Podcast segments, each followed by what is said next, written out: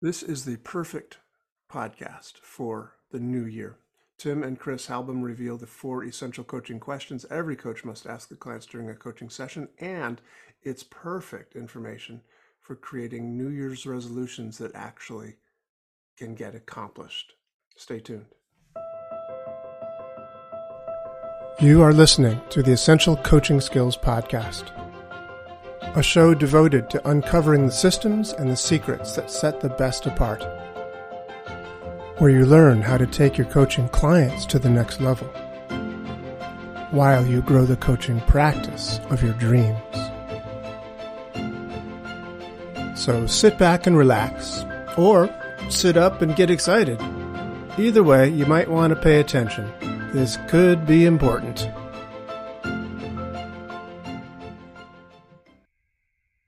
So welcome, Tim and Kris. So good to have you here.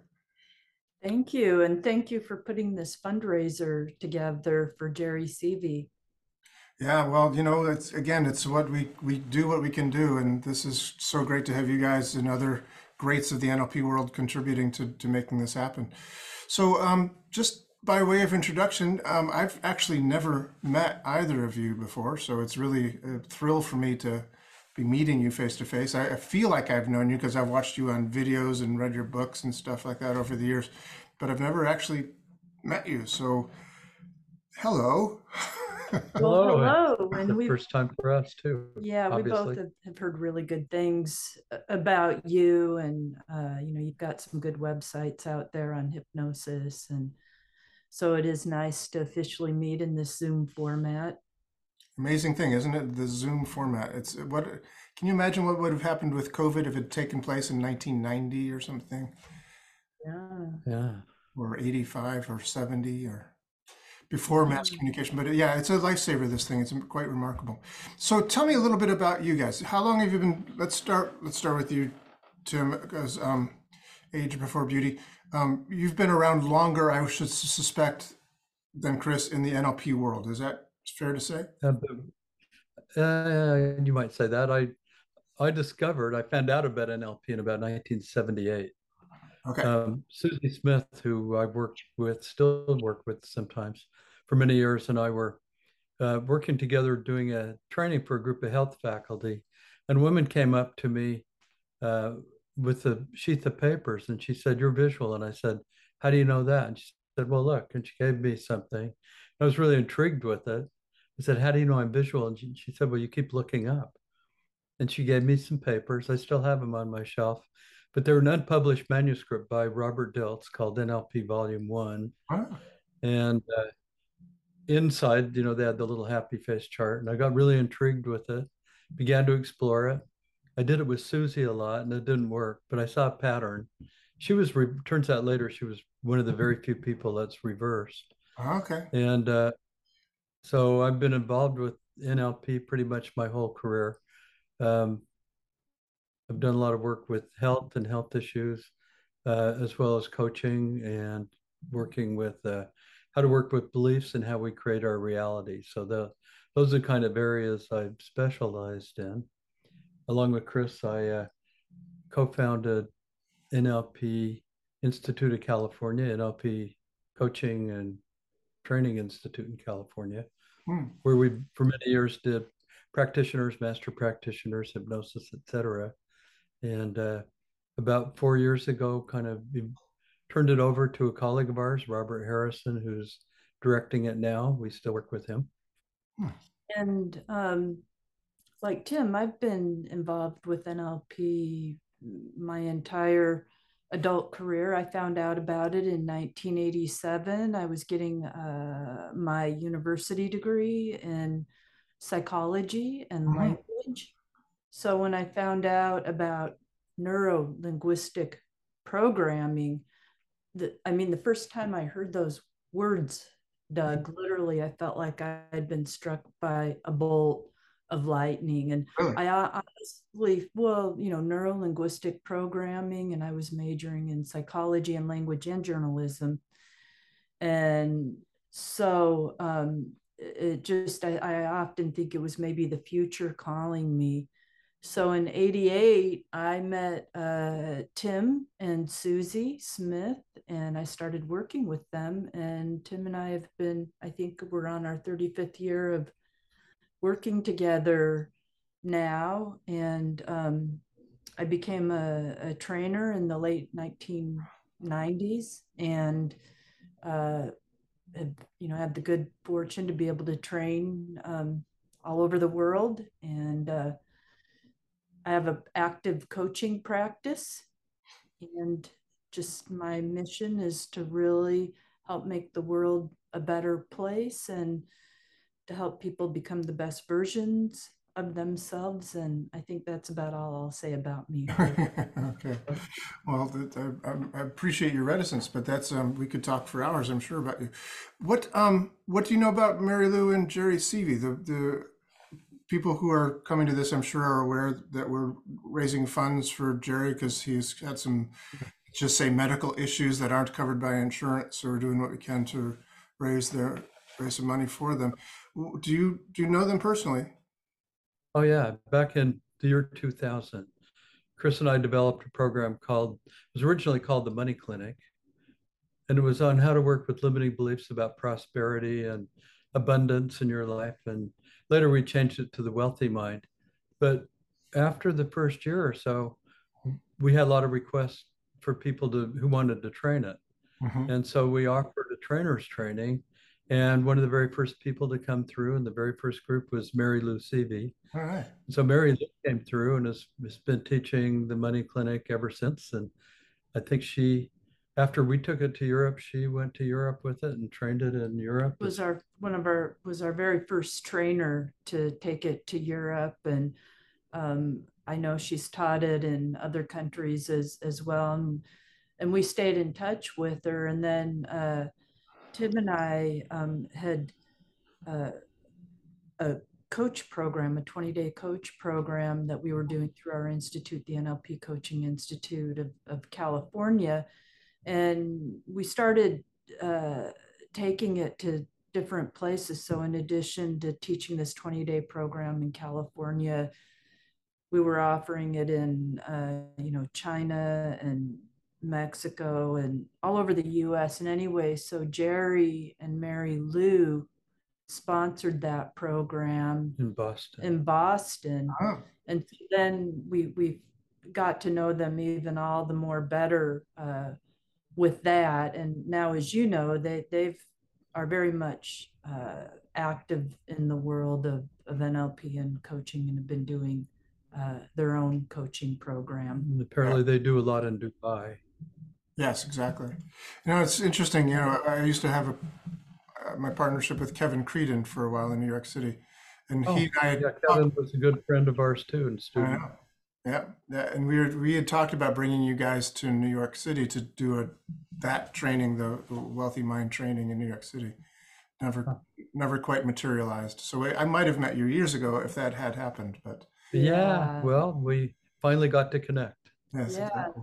I'm glad we're connecting, and I'm also glad that we can be a part of this fundraiser for Jerry and Mary Lou, because they're both really good people. They've done a lot for the field of N L P and, and coaching. And so my, my hope and desire and wish, and I know for Tim as well, is that we can do some good here to help Jerry expedite his healing process. And well, the good news, it does seem like he's responding well to the therapy. The bad news, of course, is that it's very expensive to do that, and they're, you know, tapping into the retirement funds, et cetera. So, you know, the best I can do, you know, with my resources available to me, is to help to fund their GoFundMe campaign. So we'll see what we can do for that.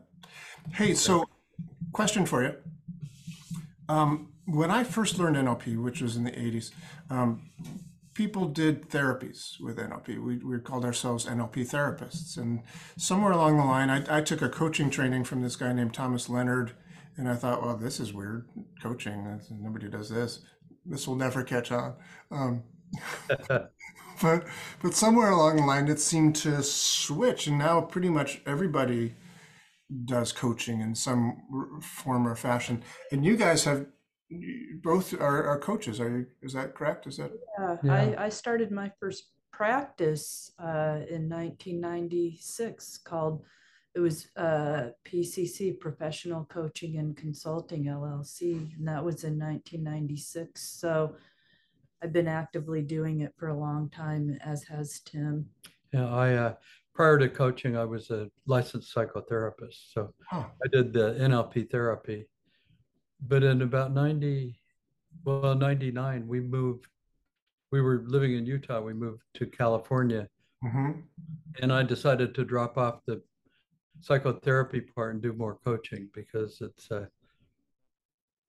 you have a lot more latitude and freedom, uh, particularly in California, because there's, there's certain laws that give you permission to do pretty much anything you need to do to help somebody, as long as they sign a disclaimer with an understanding of your training, your background, and and that you won't do any kind of medical practice. So that's when when I dropped mine off. We uh, and then we created our coach training program. We were actually uh, proud to say the first N L P Institute in the North America to be I C F approved. That's and the second in the world.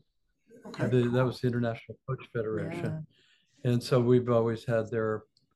their approval. But I think coaching is a coaching is a really incredibly valuable thing to do. And I, with N L P, we've always been solution focused. We're moving towards towards some positive outcome versus trying to look at problems and deal with problems. So coaching, yeah. I think N L P was sort of built for coaching. Yeah, it does seem that way to me. And one way to to add to that is I, when people say, well, is that, how is N L P different than coaching? I would think of N L P as being like an operating system on a computer. Like you have the Mac O S, mm-hmm. and then you have applications. One could be coaching, one could be training, one could be, you know, presenting to big groups, one could be hypnotherapy, business, one, health, et cetera. So. Yeah, I like that. I like that. And you guys have a book about coaching, right? Powerful Questions and Techniques oh. for Coaches. Yeah, so, so we have this book called Powerful Questions and Techniques for Coaches and, and Therapists. Let me, let me spotlight you. Hold, hold that up. Let me spotlight you. Let me pin you there. So, yeah, there we go. Nice. Lovely and book. We, uh, thank you. We, we co-authored it with Nick LaForce. It gets pretty good reviews on Amazon. And the book is that. It covers different powerful questions and techniques for coaches and therapists. And uh, I think that even some of these questions and techniques could be used in a business context with business leaders mm-hmm. or managers or anybody that leads teams, or even teachers or parents for that matter. Great. So it's different change processes and um, how to use meta programs with in a coaching environment or with people that you're coaching. In addition. And, and, in addition to a lot of other processes. Que questions and right. things like that. Um, I'm, I'm getting this intuition that you might have be pet lovers. Yeah, can you Jake, hear come here. Come here, Jake. Since, uh, I, I remarkably attuned sensory acuity there, um, noticed. Yeah, this is, this is our, um, our dog, Jake. Oh, it's a dog. Oh. Yeah, yeah. So say say hi. It's not his first time he's been in front of a, a Zoom very, camera. So um, oh. Yeah. Oh, he's adorable. What kind of dog is he? He's, he's a, a golden doodle. My my sister has a golden doodle. She's also in California, by the way. Maybe it's a California state dog or something. The Golden State. Could yeah, be. Yeah, you never know. So um. So. Yeah, coaching questions, powerful questions. Could you tell us more about that? And and I think actually, did were you planning on doing, teaching us something about yeah, that? Yeah, as Kris mentioned, we've taught coaching. We've had the good fortune to teach coaching processes all over the world. And um, one of the things that comes from N L P that's incredibly valuable is how to get a really well-formed goal. And even in people that have been through, I think, high quality training with really good people, good instructors, don't always get a really well-formed goal that that's going to make sense. We think it's an essential part of of good coaching. Mm. And my sense is, is that a lot of coaches out there, N L P coaches, don't really uh, use this uh, well-formed conditions. I've talked to a lot of, of them, and they say that they don't use it. And so because of this, and the I C F accredited coach trainings that, that we do, we've got five different ones uh, that we do that have been accredited with the International Coach Federation. And we uh, really drill these questions into all of the participants' heads and just highlight the importance of them, because it makes all the difference in terms of having a high quality session with a, a client. And, wow. and, it, and, and these questions are something that virtually every single coach session that Tim and I do, we ask our clients, or we'll start with these questions. It's the foundation.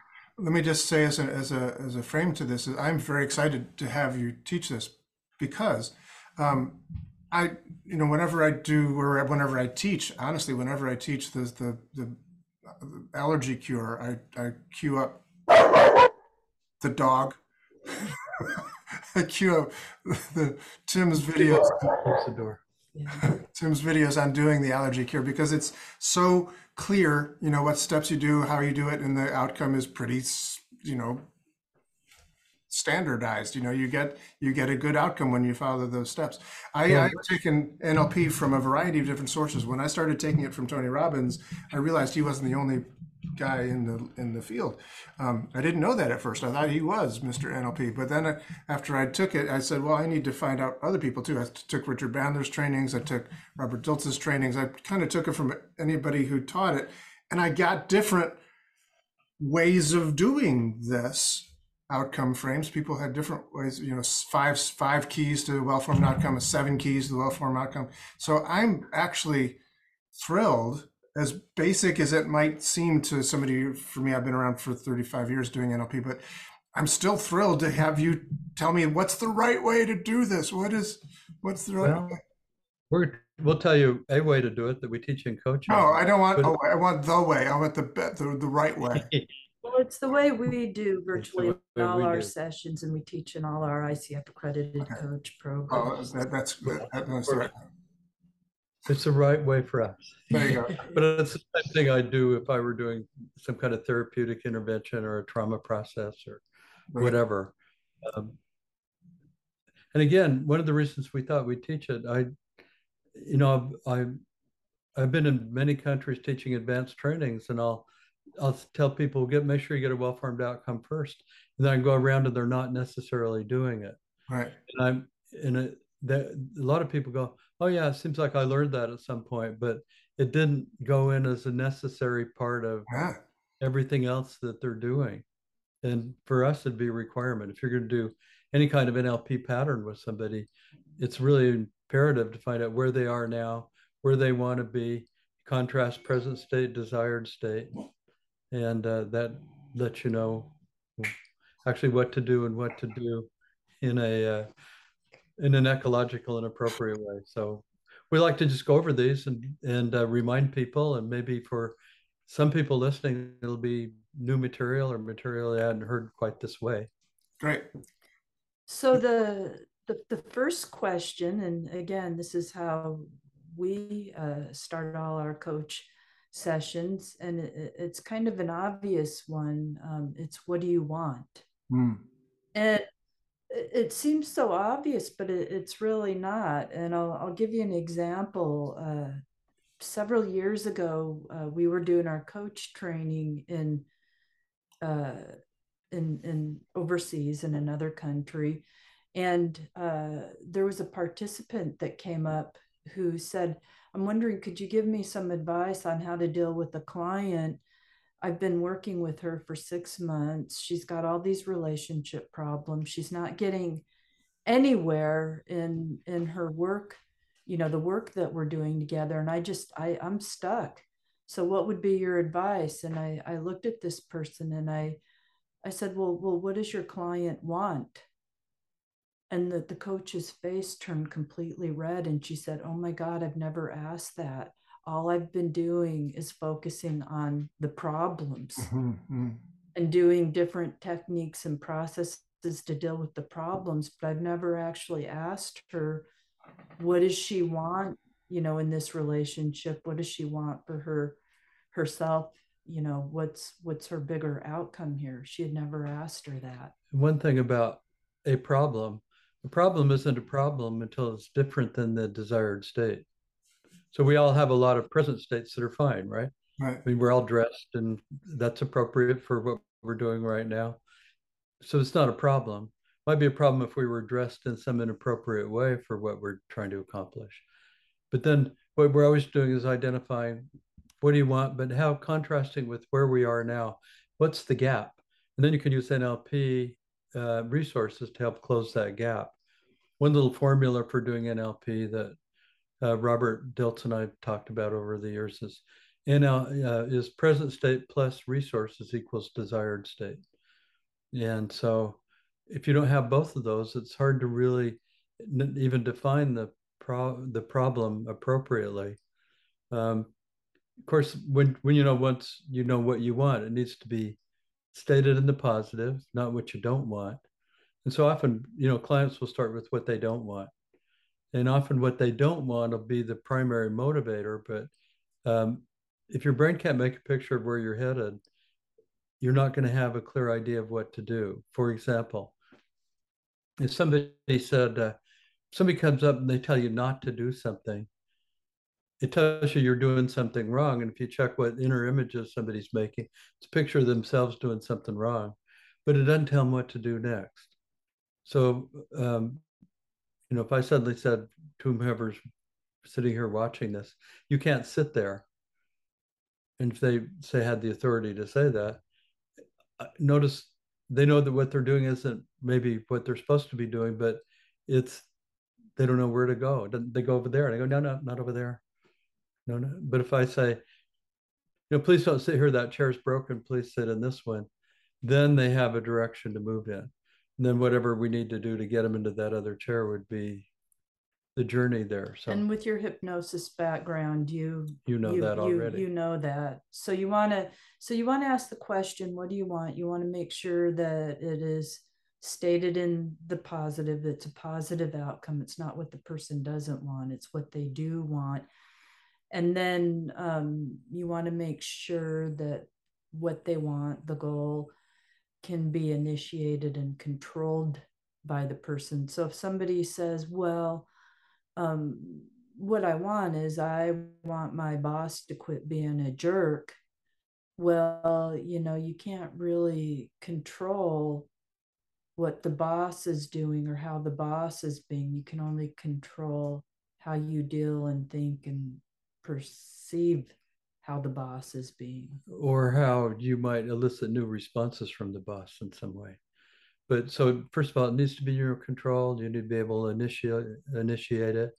It needs to be in a forward direction so you can make an image of where you're headed. Secondly, it needs to be contextualized. And uh, I was trained, or I was asked to train a group of therapists at a psychiatric hospital a few years ago. And I was surprised that we spent a lot of time talking about context and they hadn't really thought about it. But me, but our behavior doesn't have a meaning without a context. So if, if I say, if you say, what do you want, Tim? And I say, well, Doug, I want to be a better communicator. And you go, okay, well, that sounds good to a certain extent, right? But you don't know where, when, and with whom I want to communicate better. So you can say, well, that sounds positive, but where, when, and with whom do you want to do that?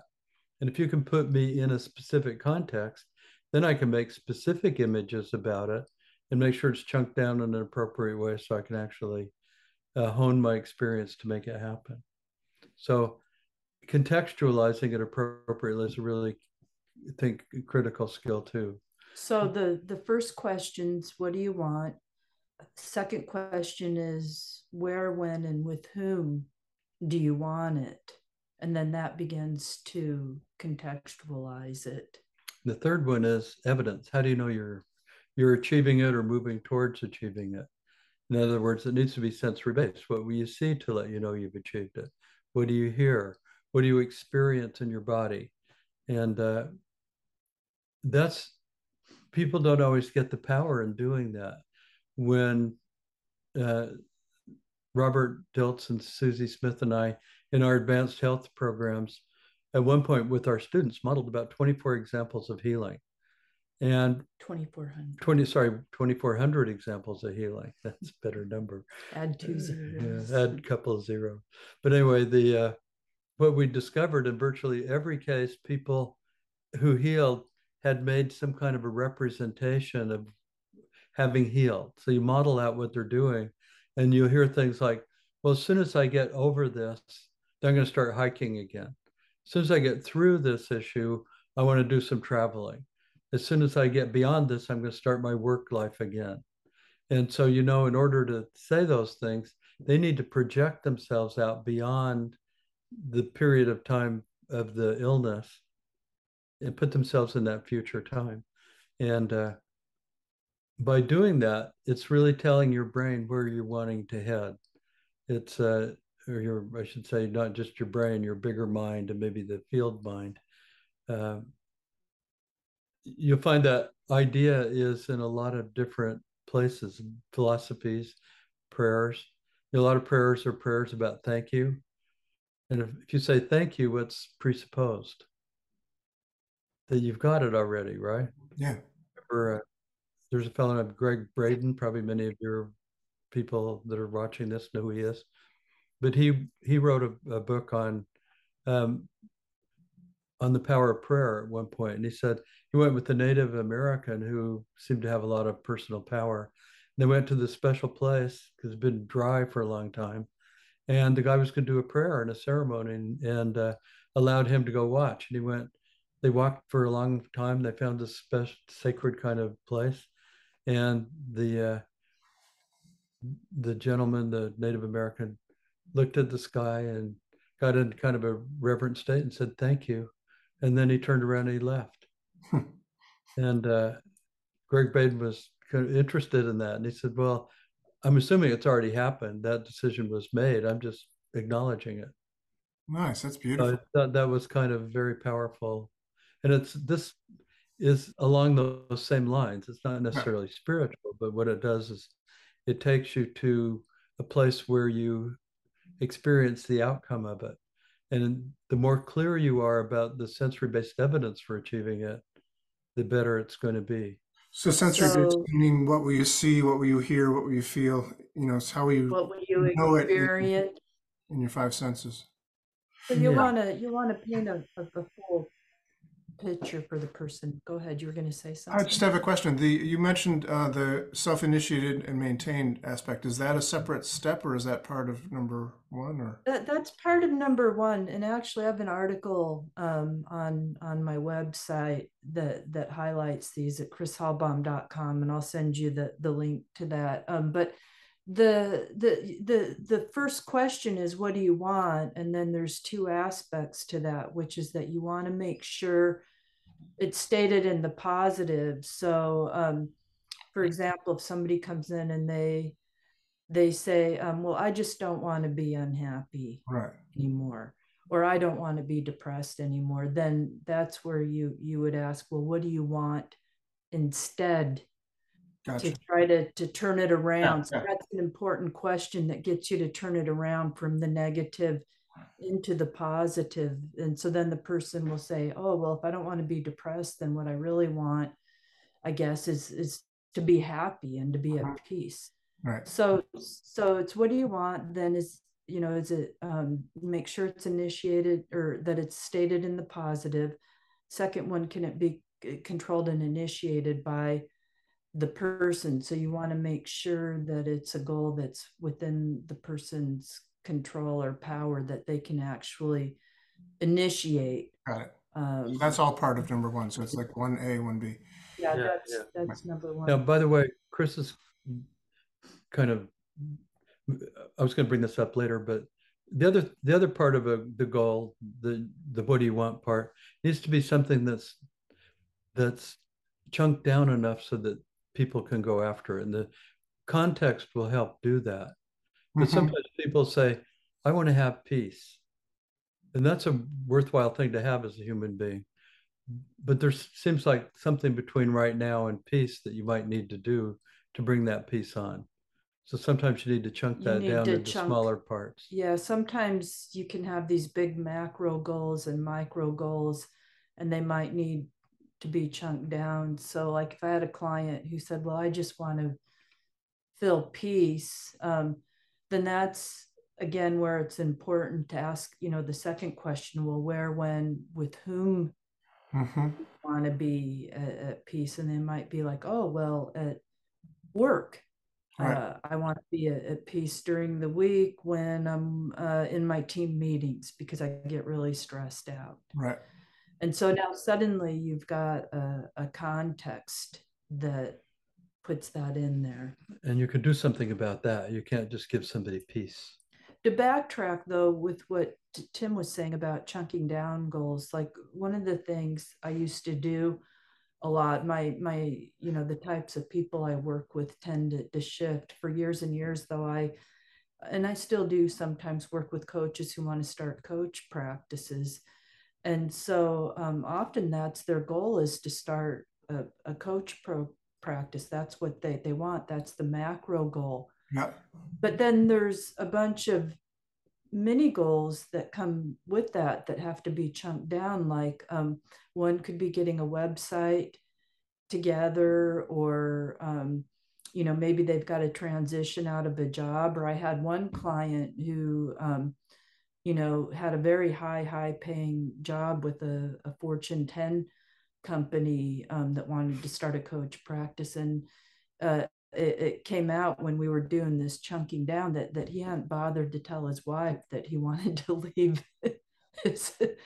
So now suddenly the, the, the goal of starting a coach practice, which is this big macro goal, now we've chunked down into all these little goals, including one that wasn't so little, which was talking to his wife, because we had to do a whole session just around that. Um, so I'm glad that you brought that up, because there's sometimes, you know, people t- try to take on too big of a goal and they're not chunking it down. So it, it actually re- reminds me a little bit of when I studied um, modeling with David Gordon. Um, he made a distinction that I had not had before that. You know, to me, it's like when you're modeling someone, you're modeling Erickson or you're modeling Fritz Perls, you're modeling this whole person. And he said, no, no, no, you model an ability that they have, and you find out, you know, what specifically do you want to model that they can do, and model that ability. That's that's a very different task. Yeah, I, exactly. Somebody was saying, I'd said almost the same thing to somebody, not about David Gordon, but that, you know, you need to chunk it down to some task that you can, you could actually do. And they said, well, I just want to model a really good golfer. And uh, it was one of our master practitioners. Uh-huh. But golf has a lot of aspects. A lot of aspects. Putting is a different skill than yeah. driving, for example. For sure. Well, even just doing a drive, there's so many aspects in yeah. terms of the way you position your feet and your knees and your arms, and yeah. Yeah. the way you hold your head and where you put the ball. Yeah. But golfing is, you know, oh, very more true. than one more than one skill. Absolutely. And I don't know if I'd want to model, you know, Tiger Woods as a person, but, you know, certainly like to model his golf game, or at least aspect. Oh, yeah. yeah. Yep. Absolutely. Yeah. So, um, so I know I keep backtracking, um, but to just keep it clear. So, yeah. so there's, there's, there's four questions. So what do you want is number one. Yep. Number, and again, make sure it's in the positive. It can be initiated and controlled by you. Um, number two is contextual. Where, when, and with whom do you want to achieve this? Mm-hmm. Number three is um, how will you know when you got it? What's your sensory-based evidence? So as a coach, you would just say to a question, well, what will you see, hear, and feel, or be experiencing? Mm-hmm. You know, as you step in and you think about achieving this, what will you see? What will you hear? What will you feel? Oh, well, I'll be in this meeting. I'll see um, the group looking at me. They're nodding to me. They're they're taking notes. Um, I can hear people asking questions. I can hear myself talking. I can hear them clapping afterwards. And what I'll feel or experience is like, yeah, I got this. Right. You know, I, I can do it. So that's a, a real quick example of, of number three, getting sensory-based evidence. Now, those first three questions are really about an outcome that somebody has. And a goal actually has two parts. One is, is quantifiable. So if I come up with an outcome, we can measure whether or not I've achieved it. So if I want to, if I'm a coach and I want to bring on, I want to have three new clients a month between now and the end of March. Mm-hmm. Well, we can count the clients. You can see what my activities are. Somehow it's going to be a measurable thing. And uh, of course, we have the context and we could, we have evidence for whether I've achieved it. But to make it a, a goal, you need to put the motivation with it as well. In N L P, we have a very powerful process called meta-outcoming, which is the outcome beyond the outcome. It's what you really want. So if I said, you, if you, so if you asked me at that point, what would having three new clients a month between now and the end of March get for you? Mm. Then I could say, well, it'd get me a full practice. It would get me the level of income that I really want. It would get me a big enough group that I could sustain the practice that I'm wanting.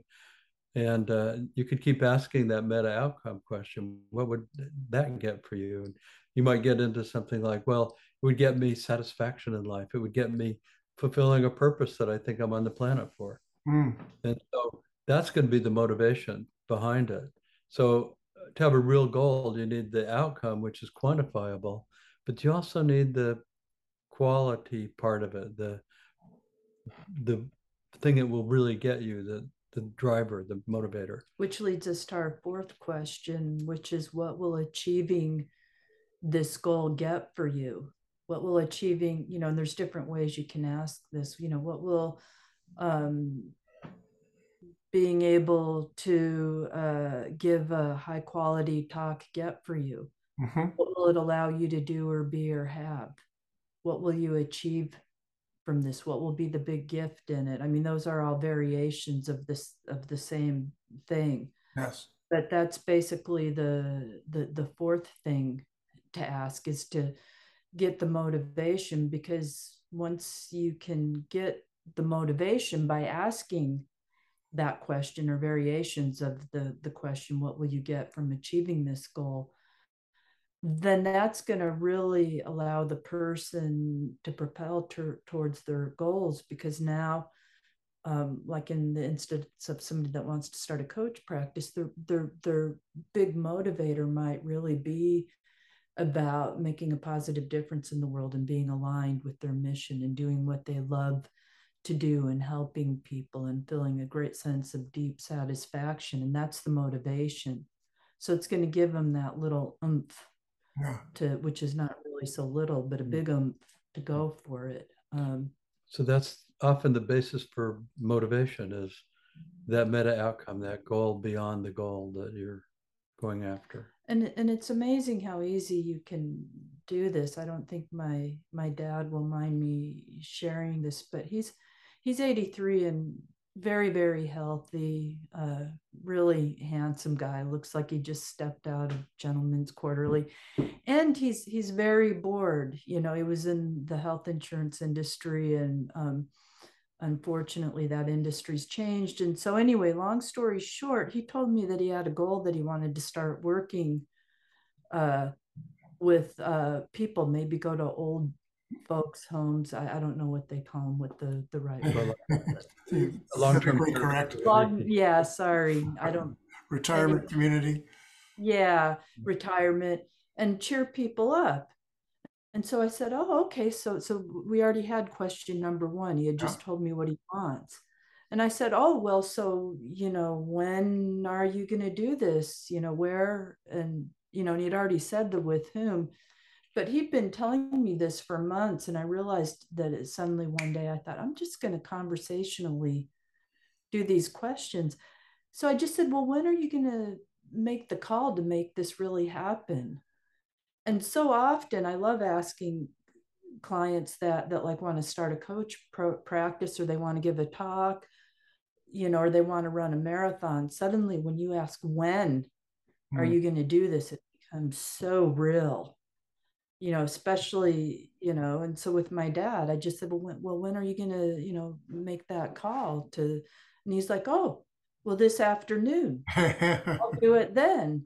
And right. I'm like, well, who are you going to call then? You know, how, how many people are you going to uh, call? And, you know, where, where are these facilities located? So we had a conversation, and then I'm like, well, I know it sounds like a silly question, but, um, you know, when you think about doing this, what, what will you be seeing and hearing and, and experiencing when you're on the phone? And he said, well, I guess I'll just pick up the phone and I'll call and I'll be talking to somebody, and, and it will make me feel good. And I said, ah, so now we're on question number four. Ah, it'll make you feel good.